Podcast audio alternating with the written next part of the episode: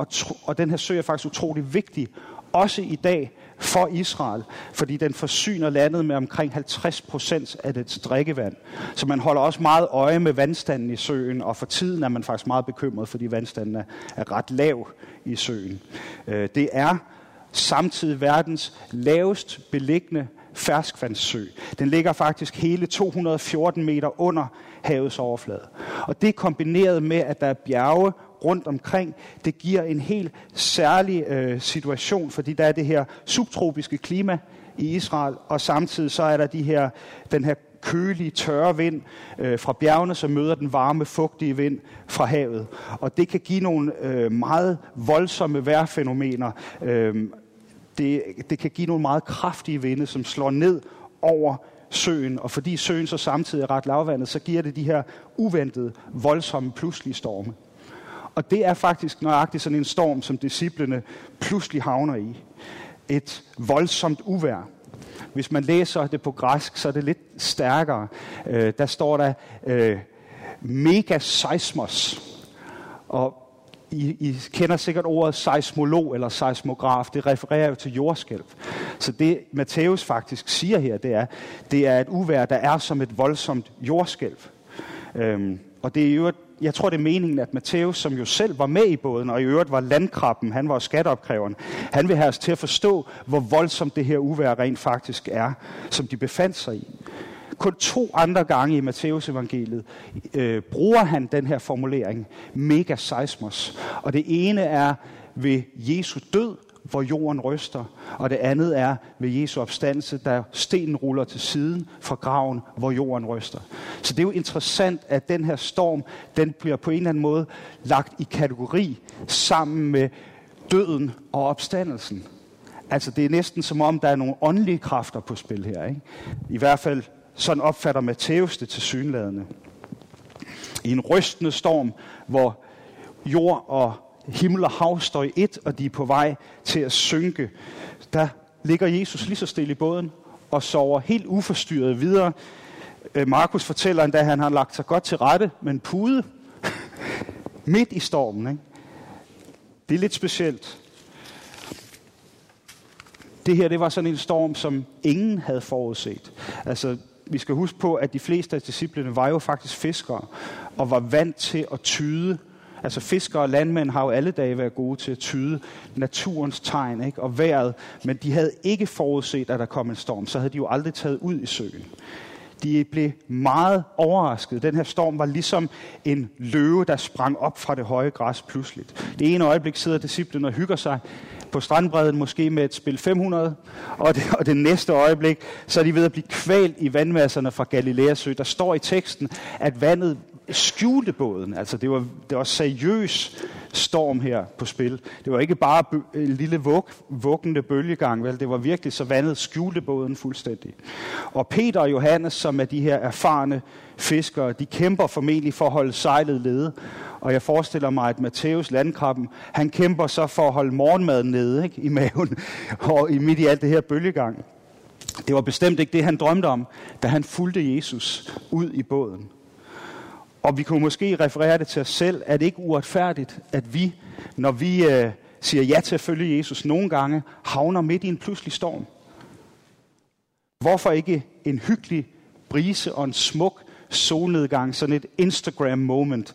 Var det ikke mere færre, hvis vi siger ja til at følge Jesus? Hvorfor skal det nogle gange give problemer at følge Jesus? Det er da uretfærdigt. Kristne får jo også kraft. Kristne bliver også fyret. Kristne rammes også af krig.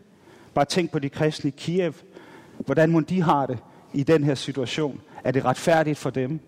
Hvordan oplever de Guds retfærdighed midt i alt det her? Jeg tror jo, at vi skal, det er vigtigt, at vi husker at bede øh, for Ukraine.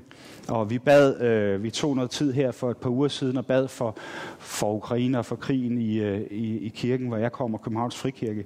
Og der oplevede jeg at få et billede, når vi bad, øh, som jeg tror var fra Gud, hvor jeg ligesom så, at vores bønder var ligesom en flod, der underminerede øh, en vej først, så jeg tænkte, okay, det der billede kender jeg godt fra Tanzania. Min, min svigerforældre er fra Tanzania, vi har rejst noget dernede, og når, når vandet kommer, så kommer det voldsomt. Det er ikke som her, vel? Der er ikke sådan, det kan ikke være sådan støvregn i dagevis.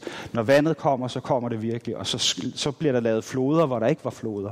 Og, og de kan nogle gange underminere veje, så de forsvinder. Så kører man igennem bussen pludselig. Nå, så kan vi ikke køre den vej, så må vi køre en omvej, fordi der er ikke nogen vej mere.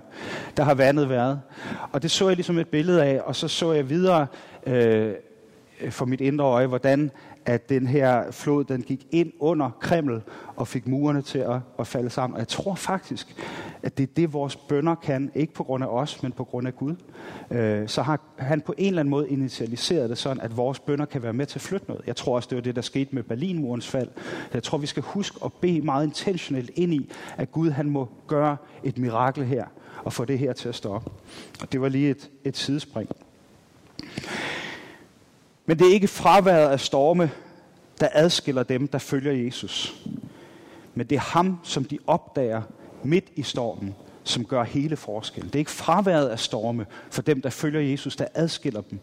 Men det er at opdage ham midt i stormen, der gør forskellen.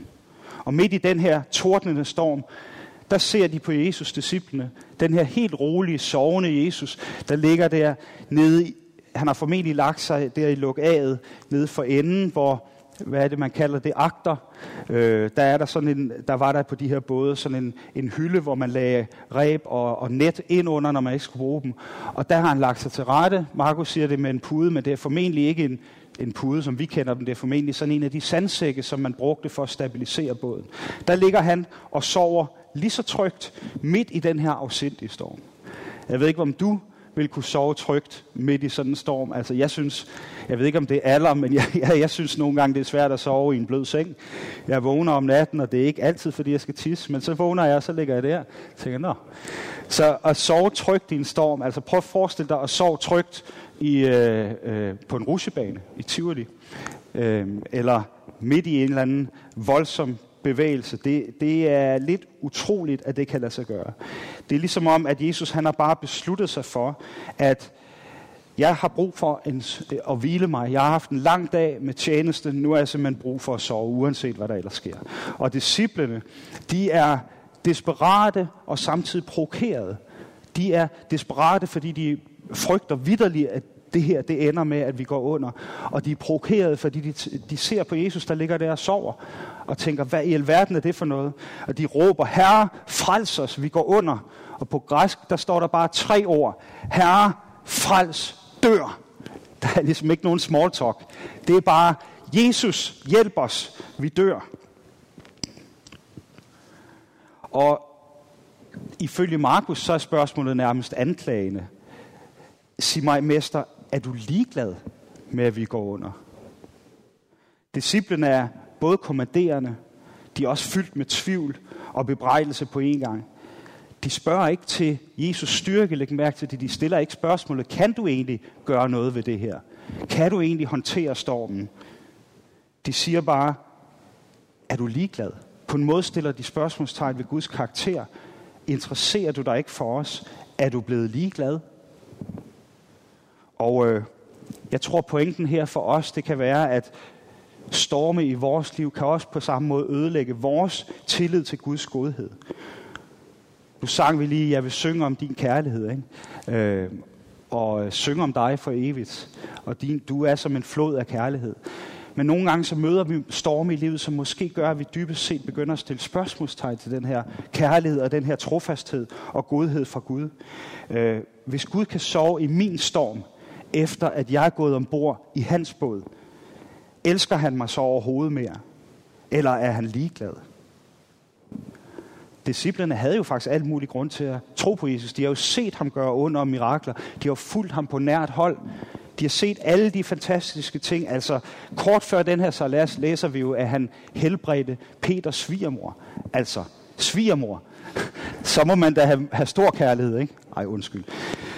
Men det er, der er masser af grunde til, at han kunne at de kunne have, have tillid til Jesus. Men det er som om, at stormen her skaber en eller anden åndelig Alzheimer. Og det gør det måske også i vores liv, når vi oplever storm og modgang. For os til at glemme, hvad Gud har gjort, og hvem Gud er, og hvor god Gud er. Vi ser på bølgerne omkring os, og vi bliver skræmt.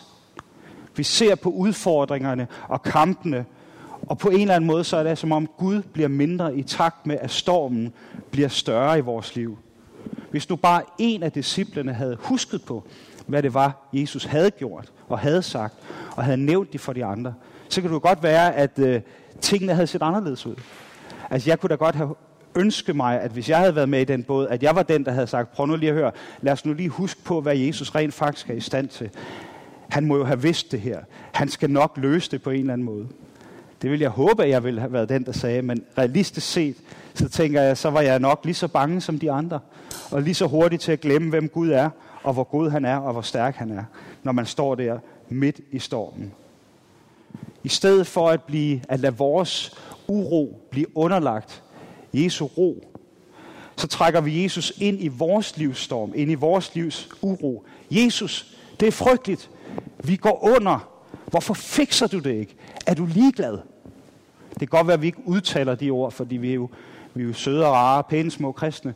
Men måske tænker vi det. Måske mærker vi inde i den her uro. Sig mig, Jesus, hvor i verden er du henne i alt det her? Er du ligeglad? Den allermest kendte befaling i Bibelen, som Jesus han udtaler, det er netop frygt ikke, eller vær ikke bange. Ud af 125 befalinger i Nytestamentet, der er det øh, de 21 af dem. Til sammenligning så befaler han kun otte gange at elske, og det er på anden pladsen. Så hvis man sådan skal gå efter kvantitet, så fylder det til synlædende virkelig meget for Jesus, at vi ikke skal bare være bange, at vi ikke skal frygte, at vi ikke skal bekymre os. Og midt i den her rystende storm, så står Jesus op og siger, hvorfor er I bange? I er lidtroende. Det, det kan virke hårdt, ikke? Har I ikke mere tro end det? Har I ikke mere tillid til mig end det? Hvorfor er I så bange? Og læg mærke til, at det her, det siger han, før han har lagt stormen. Det vil sige, han og disciplene står i den her båd, der er ved at vælte. Og Jesus siger, mens bølgerne skyller ind over dem, hvorfor er I bange? Hvorfor har I så lidt tro?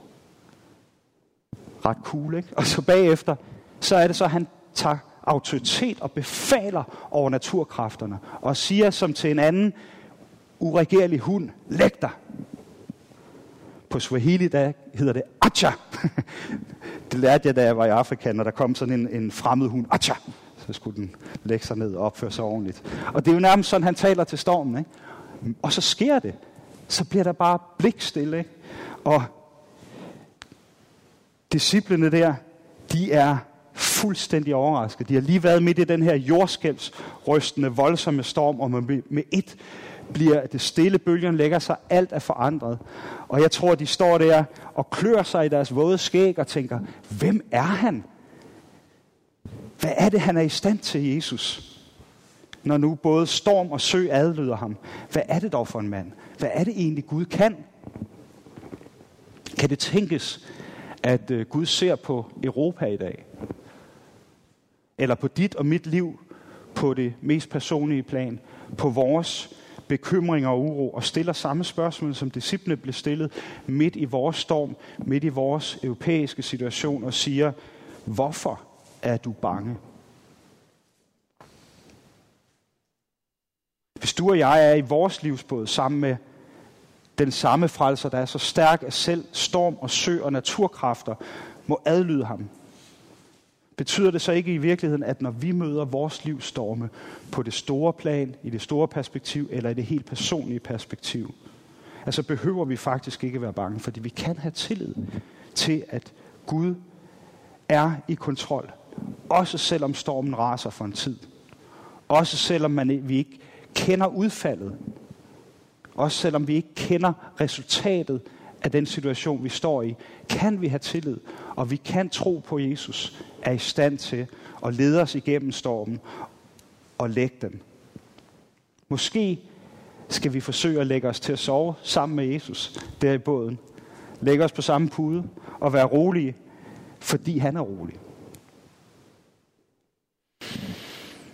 Jeg har lyst til også bare lige at afslutningsvis at dele nogle personlige ting. Jeg synes faktisk, at 2021 for mig på et personligt plan har været en stor storm. Jeg blev øh, klar over, at jeg var nødt til at sige op i mit arbejde øh, som præst her i februar sidste år, og stoppede så udgangen af maj. Det er en, en lang historie, der er ikke nogen konflikter, men øh, det, det var den overbevisning, jeg nåede frem til. Det var en svær overbevisning, jeg nåede frem til. Øh, og så, øh, udover at være i den her øh, ukendte situation, så fik vores datter, vores yngste datter, øh, en diagnose, øh, autismediagnose, og det er jo selvfølgelig godt, fordi at det hjælper os til at hjælpe hende, men det er også hårdt at være klar over, at det her det er noget, vi skal forholde os til resten af livet. Og så, som om det ikke er nok, så i august måned, så får jeg to blodpropper i mit ben. Og øh, jeg har haft, øh, de lægerne har undersøgt det, det er ikke øh, genetisk betinget, det er ikke livsstilsorienteret, det er bare sådan noget, der sker. Jeg spurgte, hvad, hvad, hvad er årsagen? Så jamen, der er en ud af 2.000 mænd på din alder, får uden nogen synlig årsag en blodprop hvert år. Så, sagde, så er det jo lidt ligesom at, at vinde i lotteriet med, med omvendt fortegn. Så det er ret, øh, ret ærgerligt faktisk, en ret ærgerlig situation. Uh, og så oven i det hele, så var det som om, at jeg oplevede det, som, som forfatteren Henry Nguyen beskriver som sjælens mørke at Jeg gik simpelthen igennem måneder, hvor jeg ikke kunne mærke heligånden. Og det kan godt være, hvis du sidder her i dag og ikke er personligt troende og tænker, det er for abstrakt for mig, jeg ved ikke, hvordan man mærker helligånden. Men så vil jeg fortælle dig, at for mig personligt har det været min måde at navigere igennem livet på, lige siden jeg som 9-årig for første gang oplevede helligånden og sagde ja til at blive døbt på den bekendelse, den erkendelse, at Gud var mig nær.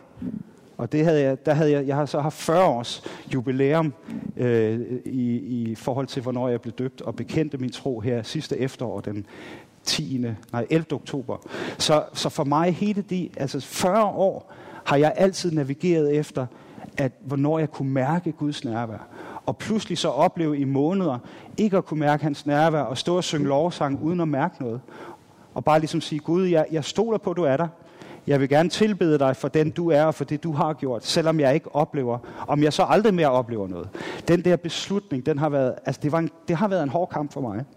Og jeg kan så glæde, eller det ved jeg ikke, jeg glæder mig selv i hvert fald med at sige, at, at jeg oplever, at det har vendt, og jeg oplever, at øh, jeg, jeg igen oplever at orientere mig og genkende Guds nærvær i mit liv, og jeg øh, også arbejdsmæssigt og med vores datter og sådan noget, vi er en god, et godt sted på mange måder. Øh, så, men, men jeg er nok stadig der, hvor jeg tænker, Gud, jeg skal, jeg skal finde ud af, hvad er det, jeg skulle lære igennem den der vinter, jeg gik igennem. Igennem den storm, som jeg har været i. Og måske er det også en del af pointen. Måske er det meningen nogle gange, at vi skal lære noget, når vi er i de storme i livet. Øh, jeg beder i hvert fald Jesus, vil du ikke vise mig, øh, hvad formålet var, hvis der var et formål med det her. For jeg vil gerne lære noget, jeg vil gerne komme et spadestik dybere, jeg vil gerne leve mere autentisk som kristen, være mere afhængig af dig, end af mine følelser. Så det tror jeg måske også kan være en pointe, at øh, vi har brug for at stole på Jesus, også når stormene raser i vores liv. Vi har brug for at stole på, at han leder os igennem det, og han vil bruge det, han vil vende det. Alting samvirker til gode for dem, der elsker Gud, siger Paulus efter dem, der er efter hans beslutning er kaldet. Og det tror jeg, det er den tillid, og det er det, vi skal gribe fat i og følge Jesus og lægge os ned sammen med ham, når det stormer omkring os og sige, Jesus, så længe du er rolig, så er jeg rolig. Jeg følger dig. Amen.